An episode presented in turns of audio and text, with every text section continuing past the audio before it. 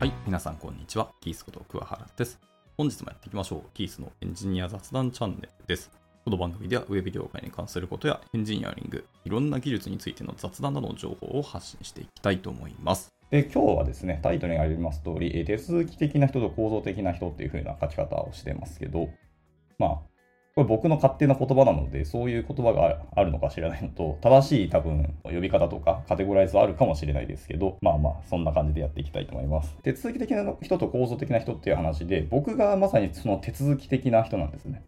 まあ、あの今までやってきたその思考回路とか、まあ、プログラミングのコードの書き方とかがそういうもんなんですけど、僕はもう上から順に手続き的に物事を書いていきたい派の人なんですよね。で、一方でコードを書くときに、とりあえず概要のあの大枠だけガンガン書いていって、その後の中を埋めていくっていう書き方の人、まあ、この2つがいるんですけど、これコードの書き方じゃなくて、思考の回路もこういう人っていると思うんですよ。ドキュメンテーションでも同じような書き方をする方もすごくいて、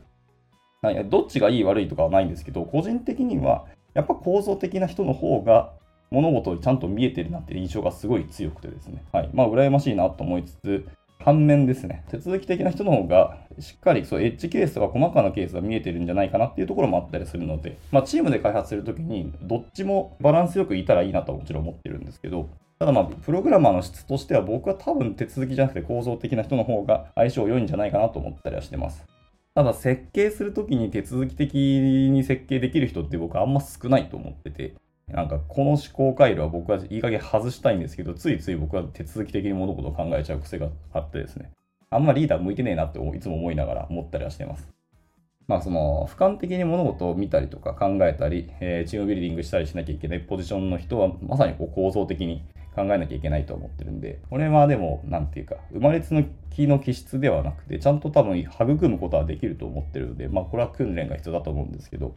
とはいえ手続き的に物事を考えられるってことは、ちゃんと丁寧に一から物事を考えていけるっていう、まあ、積み上げていけるっていう言い方もできると思うんですけど、それができるのはすごい強いなとももちろん思ってて、とはいえ、いい悪いというよりも、あなたがどっちに行きたいですかとか、自分はどっちの方向なんですかっていうのをちゃんと把握したしていることって結構大事だなっていうのは最近、なんとなく感じてて思いました。まあ、いろんな人を見たりといろんな人と喋ったりするときに、えいざエンジニアと喋ると結構いろんな多種多様の人がいてですね、すごく見れて面白いんですけど、ただまあ手続き的な人でチームビルディングとかリーダーシップを発揮される方って僕はあんまいないなっていう風な印象がすごくあるなと思ってて、まあ、もし自分の気質とか、もし自分がこういう方向で行きたいなって時に、どっちの思考回路なのかなっていうのを一回こう見直すっていうのはいいのかなと思ったりしてます。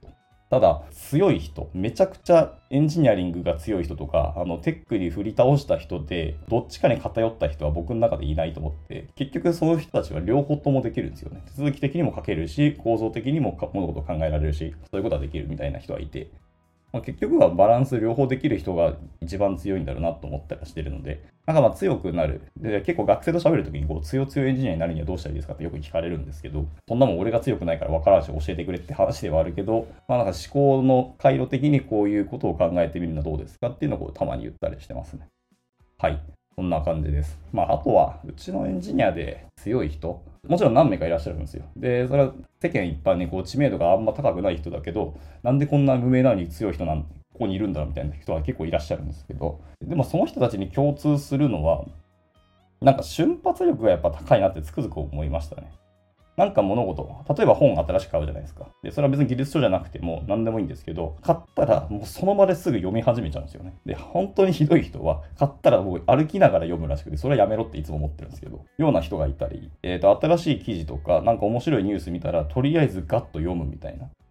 とかですね。新しい技術見つけても、まゲットスターティッドとかチュートリアルだけはもうその日のうちに終わらせるみたいな、いわゆるその瞬発力っていうんですかね、僕はそういうふうに捉え方してます。ついついやっぱ仕事とか家庭とかいろんなものがあるから、そういうのは後で時間を作ってやりましょうって言って結局後でやらないケースってたくさんあると思うんですけども、そういう強い人たちは、いや先にそこの時間を作って、後の残り時間であの家庭とか仕事をやりくりするみたいな、まあ優先順位というか、その時間の確保の仕方ですけど、が違ってて、でもそれは考えてやってるんじゃなくて、あのほぼ衝動的にもう見た瞬間やり始めてしまっているっていうのが本人たちがおっしゃってるんですよ。なんか息を吸うように情報のキャッチアップとか技術のキャッチアップをされてるみたいな感じがあって、まあ、こういう方々はやっぱ強いなって思いましたね。圧倒的にかなわん。やってる量がやっぱその全然違いますからね。同じことをやるにしても早くやっていくと早く知見が溜まるので、そうすると他と組み合わせたりとか、これってどうなんだって深めたり練ることができるんですけど、僕はも情報収集だけでちょっと終わってしまうことが、まあ、後回しにしたせいもあるんですけど、あるので、い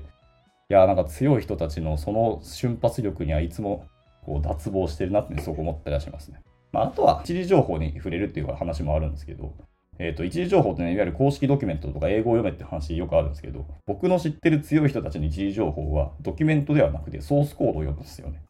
はいえー、去年の新卒にも一人いたんですけど、例えば、なんか新しいライブラリーで、ちょっと僕がフロントエンドの話ばっかりでごめんなさい。フロントエンドの、えー、ライブラリーでなんだっけ ?ES ビルドじゃなくてなんだっけ？なんか、そのビルダー周りのライブラリー、が出たんですよね。まあ、昨今いっぱい出てるからちょっとどれだったか忘れましたけど、が出た時に、とりあえずそのソースコードを読んだら、このビルドとビルダー、えー、ライブラリーは早いんだけど、なんで早いかっていうと、コードがこういう風な構造になってて、ここの方うまいことをキャッシュしてて早くなったんですよねっていうことをさらっと言ってきたんですよ。もうびっくりしますよ。ドキュメント出たばっかりで、ソースコードの話をいきなりしだすんで、ああ、それは話かなわんなっていうか、僕がついていけなかったんですけど、まあでもおかげさまで勉強にはなってありがたいんですよ。まあそういう子もいたりするんですよ。